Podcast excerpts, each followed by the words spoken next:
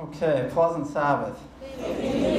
Isn't this a wonderful day today? Amen. It's a wonderful thing to be able to give thanksgiving to God. Amen. Amen. And it's a wonderful thing to fellowship with our brothers and sisters in Christ and to reflect on what God has done for us as individuals and also for what He has done for the Patna Company.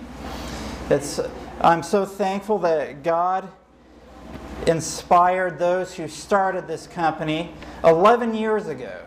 Amen. And here we are 11 years later with a group here in Patna worshiping God. And so we can give God thanks and praise, honor, and glory today. Amen. Amen. And I just want to say personally um, that I can definitely give God thanksgiving and praise today. It's been about nine and a half months since I moved to this island nation of Trinidad. Amen. And my wife and I have been very blessed by our time here. And we, we've been working at Community Hospital, and I've definitely been blessed by that experience. And in fact, a number of people that I work with there are here today, some who are visiting, so it's good to see you here as well. So I'm thankful to the Lord for what He's done, and I think all of us can be thankful for what Jesus has done for us. Amen we can look at God's providence in our lives. Where would we be without God's blessing? Where would we be without His providence?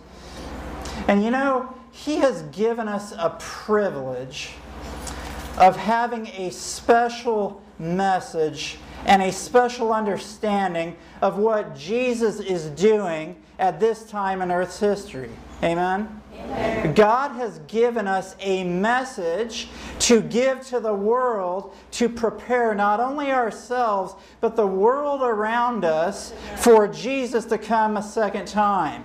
And if there's anything that we can be thankful for today, especially, it is that God has given us a message and an understanding so that we can be ready for Jesus to come. And not only that, we can have the blessing of sharing this message with others so that others can be ready to meet Jesus as well. Amen. Today, I want to look at what God's plan is for us as His people living in this time. Now, the last time I was here to speak, a few, couple of months ago, I shared a message about the synagogue of Satan. Today, we're going to talk about God's church. And we're going to talk about how God plans to work through His church in this time. Because the Bible has much to say about how God plans on working in these last days. And what I want to look at today is the book of Revelation. How many of you like studying the book of Revelation? This is one of my favorite books to study. And I want to look at Revelation chapter 5. And we're going to look at Revelation 5, 6, and 7 in a brief overview today. Now, in Testimonies for the Church, volume 9, page 267, this is what Ellen White says about Revelation 5. She says, The fifth chapter of Revelation needs to be closely studied. It is of great importance to those who shall act a part in the work of God for these last days. Do you want to act a part for the, in the work of God for these last days? So we should study the book of Revelation, especially chapter 5. Amen? What is it about Revelation chapter 5 that is of such great importance for those of us living at the end of time? If you look at Revelation 5, 6, and 7, this is the opening of the seven seals. And in the book of Revelation, you have the seven churches, the seven seals, and the seven trumpets. But we're going to look at the seven seals today. And when you look at the seven seals, when you come down to the end of the seven seals, at the end of Revelation chapter 6, you see a group of people that when Jesus comes, they call for the rocks and the mountains to fall on them. Now, do you want to be part of that group of people that call for the rocks and mountains to fall on them when Jesus comes? No way. We want to be ready when Jesus comes so that we can go to heaven with him. Amen? But there will be a group of people when Jesus comes who will be scared of his appearance and they will call for the rocks and the mountains to fall on them. But then when you come to Revelation chapter 7, you see a great multitude which no man can number giving praise to God. And that is the group of people we want to be part of. Amen? So, when we study the seven seals, the purpose for studying the seven seals is to see the difference between two classes of people at the end of time. One group, at the end of Revelation chapter 6, calls for the rocks and the mountains to fall on them. We don't want to be part of that group. But the other group, they are the great multitude which no man can number, and they say in Revelation 7, verse 10 Salvation to our God, which sitteth upon the throne, and unto the Lamb. These people have been saved, and that is the group of people we want to be part of. And what we will see as we look at, through Revelation 5 and Revelation 6, we see what it will take for us to be among that group which will stand with Christ in heaven. And we can give thanksgiving to God today that He has given us a message in Scripture to be prepared to be part of that people. Amen? And so I want to take a look at Revelation chapter 5, starting in verse 1. And here John is in vision, and he says, And I saw in the right hand of him that sat on the throne a book written within and on the backside, sealed with seven seals. And I saw a strong angel proclaiming with a loud voice, Who is worthy to open the book and to loose the seals thereof? So here you have a book. It has seven seals on it, and a, an angel asks, Who's worthy to open it? And notice what verses 3 and 4 say. And no man in heaven, nor in earth, neither under the earth, was able to open the book, neither to look thereon. And notice what John's reaction is. And I wept much because no man was found worthy to open and to read the book, neither to look thereon. Here is John in vision, the disciple whom Jesus loved. And as he's in vision, he sees this book of utmost importance. And as he sees it, an angel in heaven says, Who is worthy to open the book? And nobody is found worthy. And John, who loved Jesus, and who was the disciple that Jesus loved, and who cared so much about spiritual things, weeps much. And the question is do we have a regard for truth and a love for Scripture the way John did here in Revelation chapter 5? John wants to know what is the truth contained in these seals. I want to know there is something of utmost importance that God is going to reveal through this sealed book.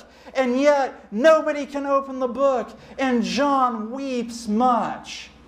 Do we care about the truths of Scripture for our time? Does it matter to us what the Bible says about the kind of people who will be ready when Jesus comes? Or do we indifferently flip through the pages of Scripture when we read our Bibles? John gives us an example of how we should approach the Word of God, that it contains crucial messages of utmost importance to prepare us to be ready for Jesus to come in the last days. And God's people who will be ready will be thankful and will study with earnestness the way John did as he uh, saw this book that was sealed with seven seals. Now, Ellen White gives us a further clue as to what was contained in this book. This is found in Manuscript Releases, Volume 20, page 197. Of this book, she says, There in God's open hand lay the book, the roll of the history of God's providences, the prophetic history of nations and the church. Herein was contained the divine utterances, his authority, his commandments, his laws, the whole symbolic counsel of the eternal, and the history of all ruling powers in the nations. In symbolic language was contained in that roll the influence of every nation, tongue, and people from the beginning of Earth's history to its close.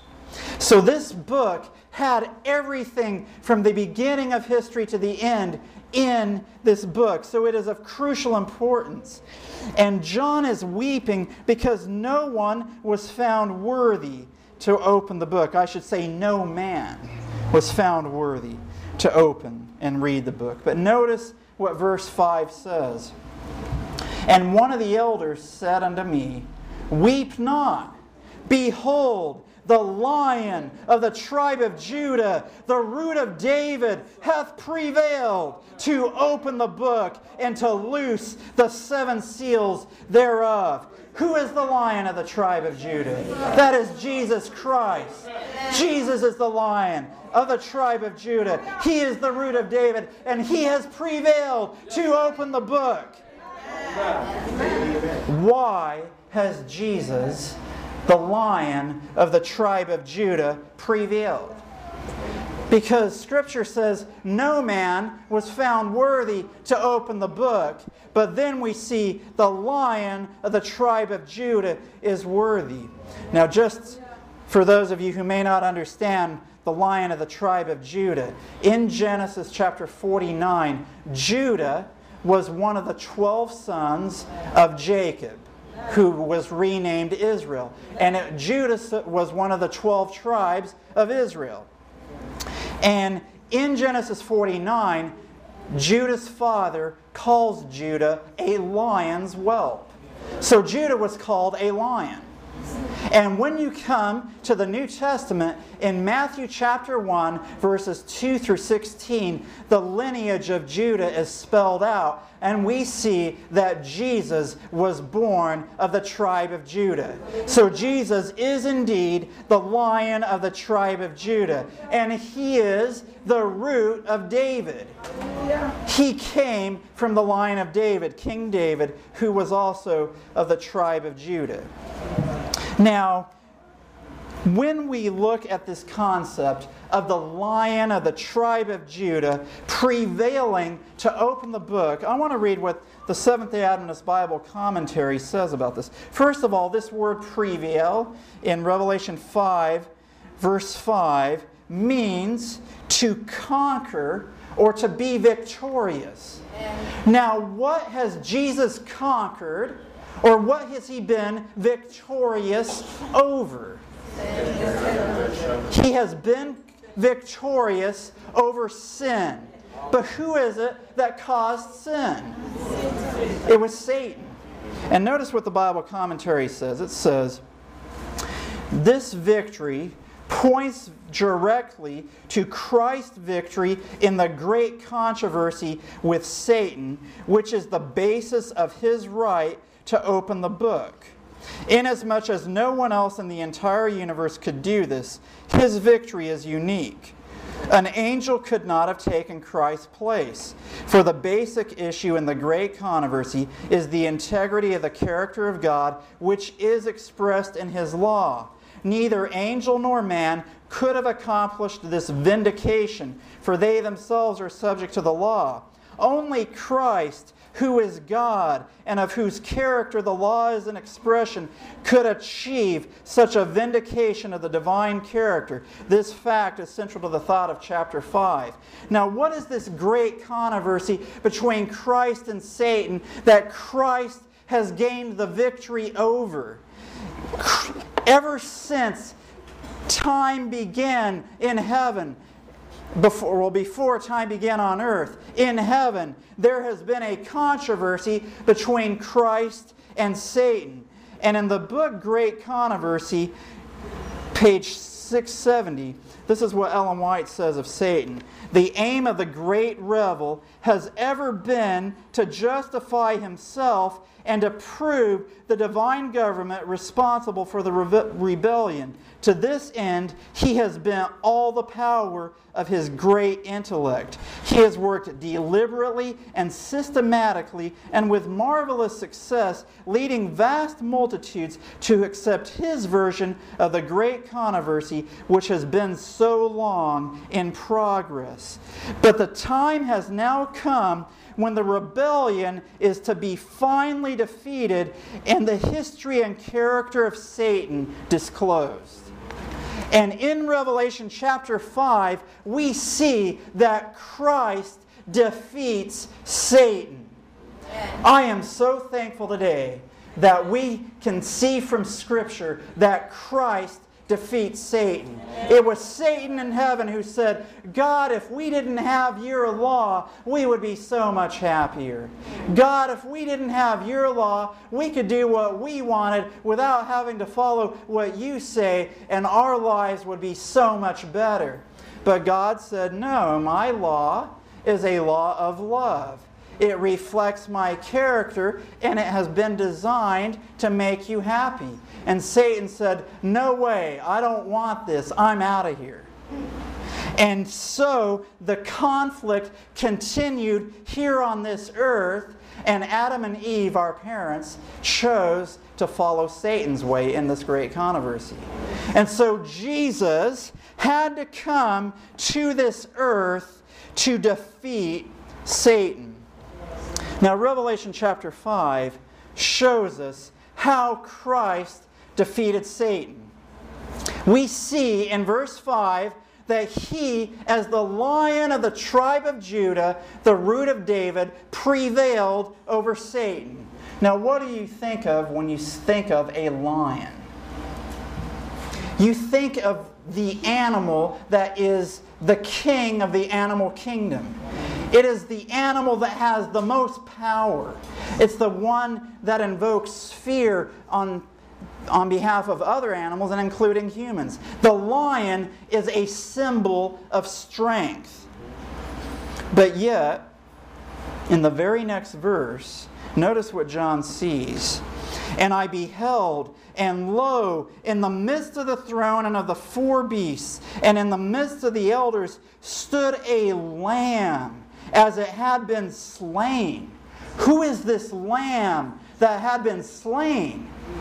This is Jesus. Now, could there be a greater difference between two animals than there is between a lion and a lamb? How does a lamb compare to a lion? Is a lamb an animal that creates fear in our hearts? Is a lamb an animal that goes around with power and force, making the other animals forced into submission the way lions work? No, a lamb is entirely different than a lion. And furthermore, we see this lamb had been slain. And it is in verse 9 where we see they sung a new song saying, Thou art worthy to take the book and to open the seals, for thou wast slain and hast redeemed us to God by thy blood out of every kindred and tongue and people and nation. Jesus has redeemed us with his blood. It doesn't matter what nation you are from, what kindred you are from, what tribe you are from, what family you were born in. If you accept Jesus, he has redeemed you with his blood. And with his blood, he has prevailed to open the book with seven seals because he has won the victory over Satan in the great controversy. And we can give thanks to God today that God has prevailed through the Lamb. Now, what we see when we see the lion and the lamb in Revelation chapter 5 is that Christ embodies the characteristics of both the lion and the lamb. Christ is the lion because he is all powerful. But he is the lamb because he demonstrated on this earth what it means to be meek, humble, and to follow the will of his Father who sent him. So much so that he was obedient unto death, even the death of the cross. And it was through his life as a lamb that through power and strength is seen. And I want to point you to a passage in Isaiah chapter 53, verse 7, which gives further understanding to Christ as the Lamb.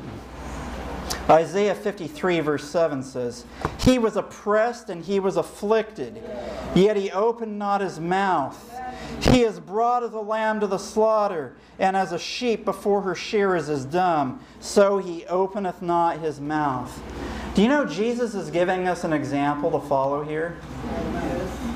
You know, 1 Peter chapter 2 says that Christ has left us an example that we should follow his steps. Let me read that passage to you. 1 Peter chapter 2, starting in verse 21. For even hereunto were you called, because Christ also suffered for us, leaving us an example that ye should follow his steps, who did no sin, neither was guile found in his mouth who, when he was reviled, reviled not again. When he suffered, he threatened not, but committed himself to him that judgeth righteously, who his own self bare our sins in his own body on the tree, that we, being dead to sins, should live unto righteousness, by whose stripes ye were healed. For we as sheep going astray, but now we are returned unto the shepherd and bishop of your souls. Jesus gives us an example to follow, specifically as the Lamb. You know, so many times we think that the way to fight back when we are being oppressed is to fight back like a lion. Because the lion is the one that has power. Now, Christ is the lion of the tribe of Judah. But he's also the Lamb of God who was slain, and as he was led to the cross, he opened not his mouth.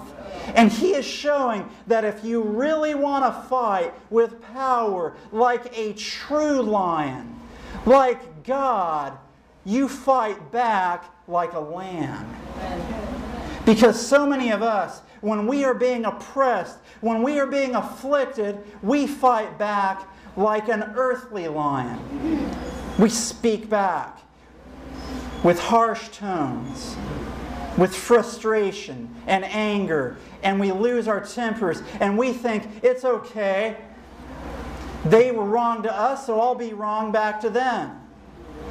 But Jesus gives us an example that when we are being mistreated, that we are to be like lambs, opening not our mouths, but committing our cases to God. And it is in that way that we demonstrate the strength and power of God in our lives. Jesus prevailed to open the seven seals because he was the lamb that was slain. He did not fight back when he was being spat upon. He did not fight back when the nails were being put through his hands and feet. He did not fight back when he was being mocked on the cross. When the scribes and Pharisees said, Come down from the cross and we will believe in you. He demonstrated what it means to be a Christian. He demonstrated that we, when we are following Christ, we will not fight back and we will not open our mouths unless it is to say to bless those who curse us. And this is how Christ prevailed to open the seven seals. And when we see the seals fully opened in Revelation chapter 5, verses 9 through 14, we see a magnificent scene. Beginning in verse 9, it says, They sung a new song, saying, Thou art worthy to take the book and to open the seals thereof. For thou wast slain and hast redeemed us to God by thy blood out of every kindred and tongue and people and nation, and hast made us unto our God kings and priests, and we shall reign on the earth. And they continue in verse 12, saying with a loud voice, Worthy is the Lamb that was slain to receive power and riches and wisdom and strength and honor and glory and blessing and every creature which is in heaven and on the earth and under the earth and such as are in the sea, and all that are in them heard I saying, Blessing and honor and glory and power be unto him that sitteth upon the throne and unto the Lamb forever and ever. Do you know when this takes place in heaven? Ellen White shows us that verses 9 through 14 take place in heaven when all of the redeemed are there with all of the angels. And verse 11 shows us that there are 10,000 times 10,000 and thousands of thousands. 10,000 times 10,000 is 100 million. That's a lot of people. That's 100 times more than the nation of Trinidad alone.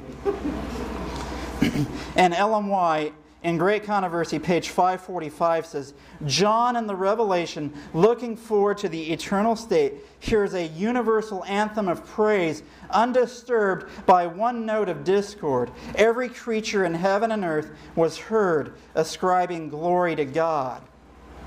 So the question is how do we get from the opening of the seals? To the state of eternity in heaven where we all want to be someday. Amen? How do we get there? If you look at this book, it has seven seals that must be removed. And Revelation chapter 6 shows one seal being removed after another, taking us down through the history of time. And this book with seven seals will not be fully unsealed until the seventh seal is removed. Does that make sense? If you have a scroll and there's seven seals on it keeping it from being opened, you open one seal, but you still have six seals on it keeping it mostly closed. Now, you can read the part that the when you remove the first seal, you can read the part where the first seal was removed so you can see this much information. And then you remove the second seal and you can see a little more information. And on and on until finally, when the seventh seal is removed, the whole book will be read and able to be seen. So let me just take in a brief overview the opening of the seals. In Revelation chapter 6, verses 1 and 2, the first seal is opened, and we see a horse, a white horse, and the one who sat on the horse had a crown, and he was conquering. This represented the first century Christian church, which took the gospel to the world in its generation and conquered. The first century Christian church. That's the first seal. Then you see the second seal in Revelation 6, verses 3 and 4, and you see a red horse, which is the, the persecuted church, which goes from the first century till about 313 AD. Pagan Rome persecuted the Christian church. Then, in verses 5 and 6, we see the third horse which is a black horse, which represents the time when the Christian church went from being a pure church, a white church, to a black church, or a church that went into apostasy. And then the fourth, her, fourth seal, you see a pale horse in Revelation 6 and 7. This represents the time when the Christian church went down even further into apostasy. And finally, in the fifth seal, in verses 9 through 11 of Revelation 6, those who were persecuted, their souls figuratively cry from under the altar, How long, O Lord, till you judge and avenge our blood? And then we come to the opening of the sixth seal in Revelation chapter 6. And this is where things start to become very interesting for the time in which we live. Do you know the history of the sixth seal? This is the area that we should be studying and understanding for the time in which we live. Notice Revelation chapter 6, verse 12. And I beheld when he had opened the sixth seal, and lo, there was a great earthquake, and the sun became black as sackcloth of hair, and the moon became as blood.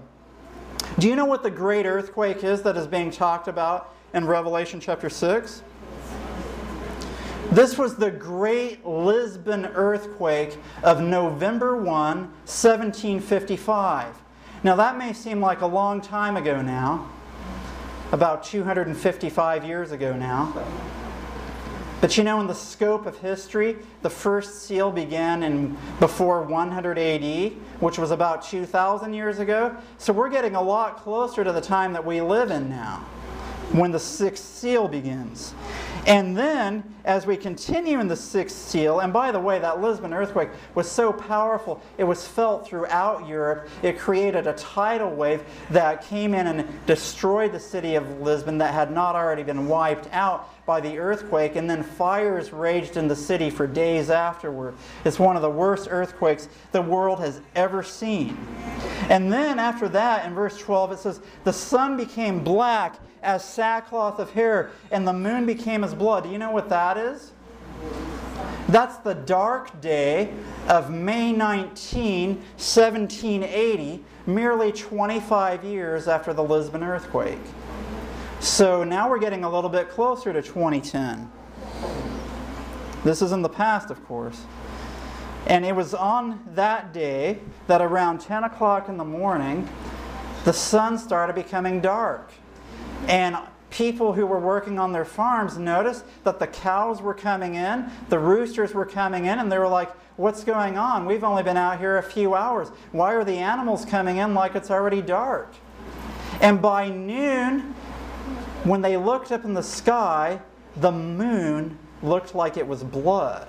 And it's well documented in history. And it was a very scary day for the people who lived through that.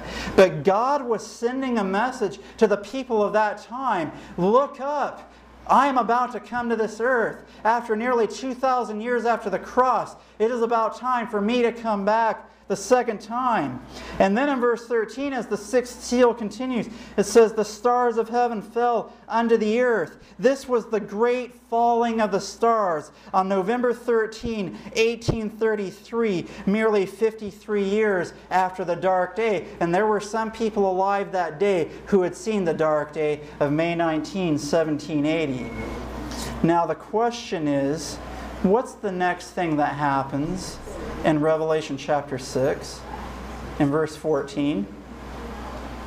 It says, The heaven departed as a scroll when it is rolled together, and every mountain and island were moved out of their places, and the kings of the earth, and the great men, and the rich men, and the chief captains, and the mighty men, and every bondman, and every freeman hid themselves in the dens and in the rocks of the mountains, and said to the mountains and rocks, Fall on us and hide us from the face of him that sitteth on the throne, and from the wrath of the Lamb, for the great day of his wrath is come, and who shall be able to stand? Now, why would you be afraid of a lamb? The lamb is probably one of the animals to be least afraid of. But as we talked about here, we see that a certain class of people at the end of time will be crying for the rocks and the mountains to fall on them because they would rather have the rocks and the mountains fall on them than, than to see the face of Jesus. And so, as we study this, we want to make sure that we are part of the group of people that are ready when Jesus comes. And here's where we are in Earth's history. Revelation 6:13 shows the falling of the stars in 1833, and in the history of the seals, the very next thing that happens is the coming of Christ. Amen. That means, my brothers and sisters, we are living on borrowed time. It was 53 years from the dark day to the falling of the stars. Do you know how, do you know how many years it's been from the falling of the stars to 2010? It's been a long time.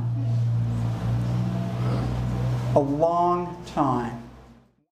But yet, in the scope of history, compared to 2,000 years, it's a very short time.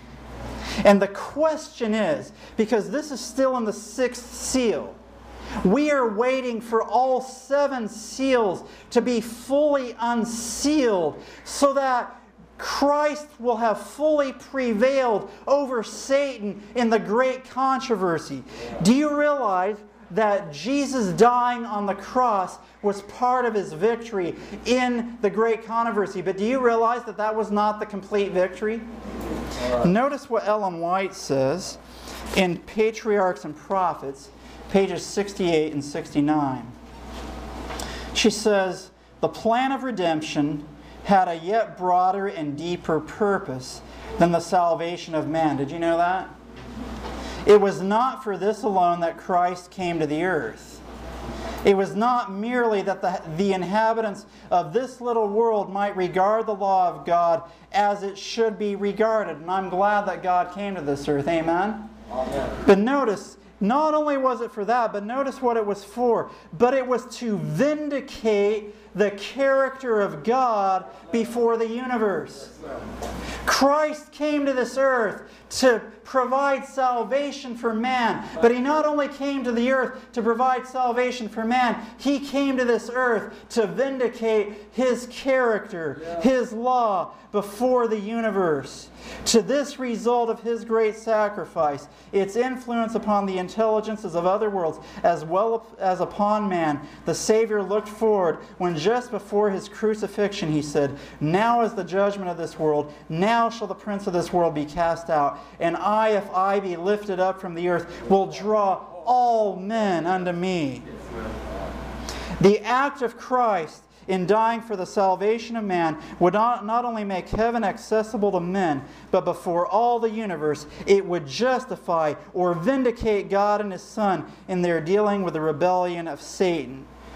From the first, the great controversy had been upon the law of God. Satan had sought to prove that God was unjust that his law was faulty, and that the good of the universe required it to be changed. In attacking the law, he aimed to overthrow the authority of its author. In the controversy, it was to be shown whether the divine statutes were defective and subject to change or perfect and immutable. So here is what's happening in the great controversy. Satan says, God, your law cannot be kept. And God is saying, yes, it can.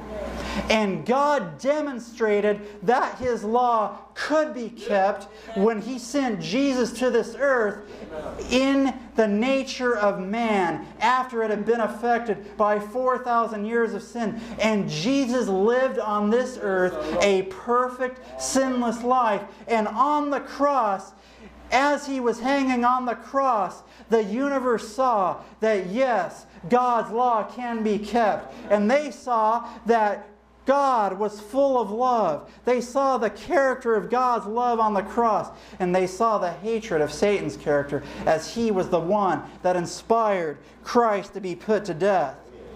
But you realize that the controversy did not end at the cross. If it did, why are we here 2,000 years later? Why didn't Jesus just wrap things up? He died on the cross, and then he would say, All those who have ever accepted me, come home to heaven. Let's go home. No more sin and suffering on this world. But here we are, 2,000 years later after the cross, and some may well say, God, what are you doing? Why have you allowed all this sin and suffering to go on for 2,000 years? And I can attest to it in my work as a physician, seeing people who are suffering from the result of this sin sick world. People with brain tumors, people with strokes, people with back pain, people with headaches, people who don't get better no matter what you do. And people wonder, God, what are you doing to me? Why am I still here? Why are we still here after 2,000 years? years. You defeated Satan on the cross. Why do we still have to be here in this sorry world of sin? Why can't you come back to take us home? And the answer to that question is found again in the seven seals we go to Revelation chapter 7 because we see the one class of people crying for the rocks and the mountains to fall on them. But in Revelation chapter 7, verses 1 through 4, we read, And after these things, I saw four angels standing on the four corners of the earth, holding the four winds of the earth, that the wind should not blow on the earth, nor on the sea, nor on any tree.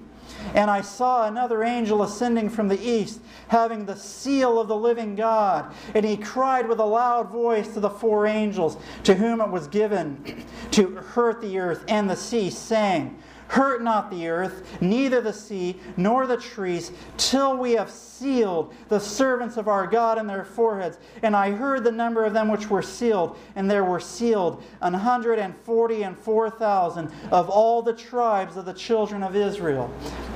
Notice this. We come to the end of Revelation chapter 6, and there is this pause. We see the falling of the stars in 1833, and then we see that Jesus is going to come in the clouds of heaven, and the wicked will cry for the rocks and the mountains to fall on them.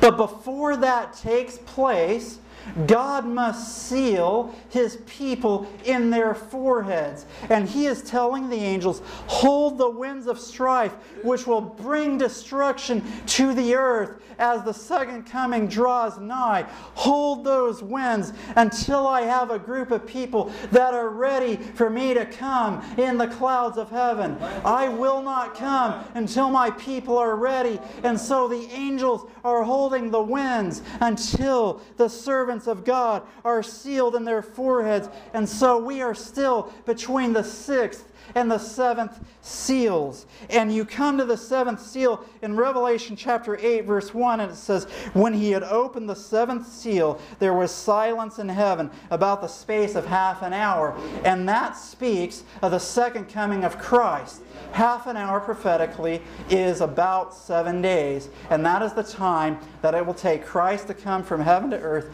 and take us back. And so here we are between the sixth and the seventh seals, between the falling of the stars in 1833 and the coming of Christ in the clouds of heaven. But before that takes place, Christ must have a group of people that are sealed in their foreheads. Do you know what that means? That means that the great controversy is not finished until God has his people who are sealed in their foreheads. Because do you know what it means to be sealed in your forehead? In Revelation chapter 14, speaking of the same thing, we see of the 144,000, chapter 14, verse 1, and I looked, and lo, a lamb that lamb that had been slain, who was worthy to open the seals, we see the lamb, and he stood on the Mount Zion, and with him 144,000, having his father's name written in their foreheads. The 144,000 who are sealed in their foreheads have the lamb's father's name written in their foreheads. The name of the Father, his character written in their foreheads.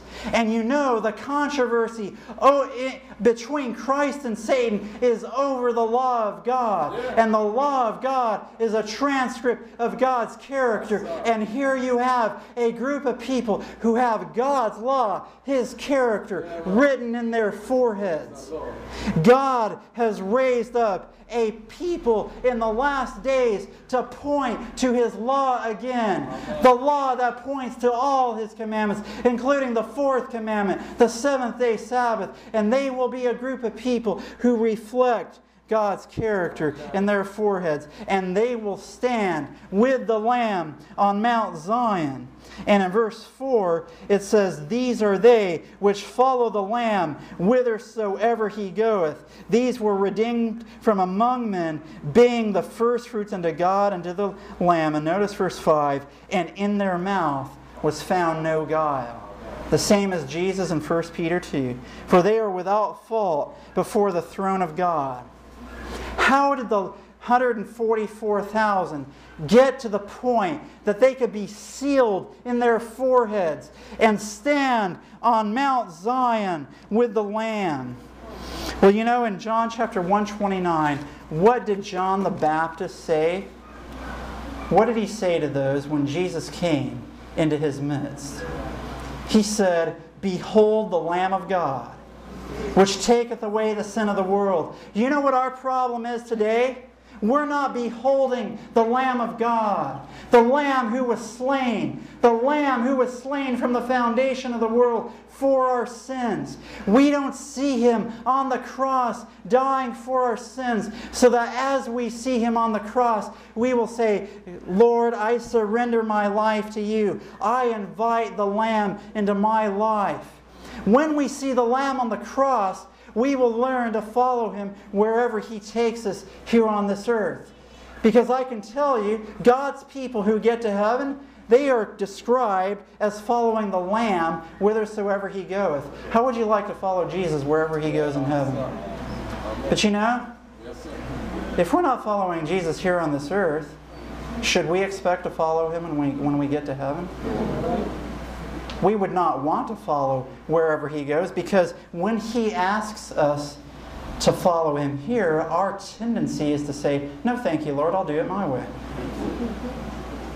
But God is looking for a group of people who will learn to follow him wherever he goes.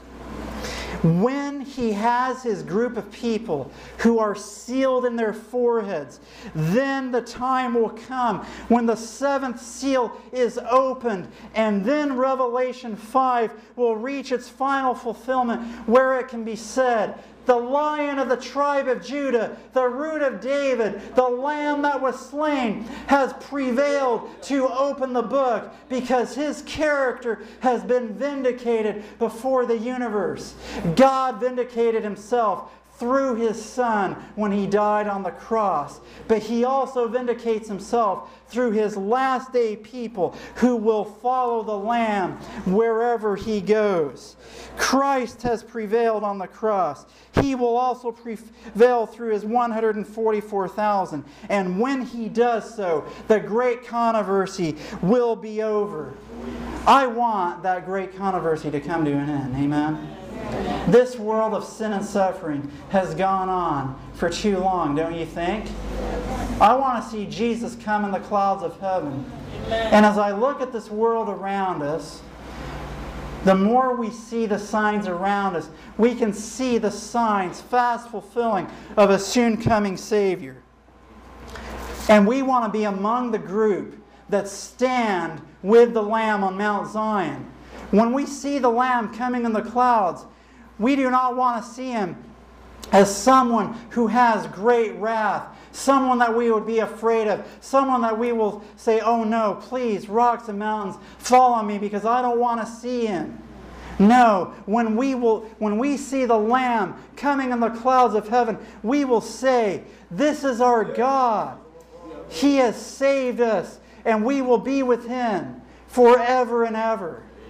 That is the group of people that we want to be among. We will see Jesus as our Savior, as our Redeemer, as our Lord. And when He comes, He will be coming as the Lamb who was slain, who has redeemed us. And we will get to be with Him throughout the ceaseless ages of eternity. Amen. There may be some of you here today who realize that your experience with God is not what you want it to be. You want to be among the number who will be in heaven, who follow the Lamb of God wherever he goes. But right now, you feel like you're wandering far away from him. You're like that sheep in the parable that has wandered away from the fold. And God is calling you back today on this day of thanksgiving as we think of all the things that God has done for us, how He sent His Son to die for us so that we could receive salvation, how He, how he has given us a message in the last days to be among a group of people who will follow the Lamb whithersoever He goes. You are saying, Lord, I've wandered away from you, but I want to come back. I want to come into your fold. I want to be a child of God who follows you. And God is calling you today to come home, to follow Him. If you are someone who would like to come back to the Lord today, to give your life fully to the Lord, to be a child of God, to be a lamb in the sheepfold of the Lord, to be ready when He comes in the clouds of heaven, I invite you at this time to come forward and we will have special prayer for you. I invite you, if you would like to come back to the Lord, you want to be among the people who are ready to see Jesus when He comes in the clouds of heaven. I'm giving you that opportunity. The Lord is calling you today. It's not me, it's the Lord. He is calling you to come back home, to be among His sheep that will follow Him. There may be just one here today that wants to be among the sheep of, the sheepfold of God in those last days, and you hear God's voice calling you. Amen. God is raising up a people who will be ready to meet him in the clouds of heaven. Jesus has been waiting a long time. Do you realize that he's waiting for us? We're not really waiting for him, he's waiting for us. He wants to have a group of people sealed in their foreheads. And some of you here today may, may say, But I've been a Seventh day Adventist my whole life. But you realize that you're not ready to receive the seal of the living God. And God says today, I want to seal you with the Father's name in your forehead. He wants you to be among that number. And He's inviting you to give your life fully and completely to Him today so that you will be among that number. It's not enough to come to church every week. It's not enough to go through the motions. God is looking for a group of people who will surrender their lives completely, 100%. If you want to be among that number, I invite you to come forward at this time, to give your life 100% to the Lord, to receive that seal in your foreheads. God is doing a work at this time. He is raising up a message, and He's raising up a people to prepare us to stand with the Lamb on Mount Zion at the end of time.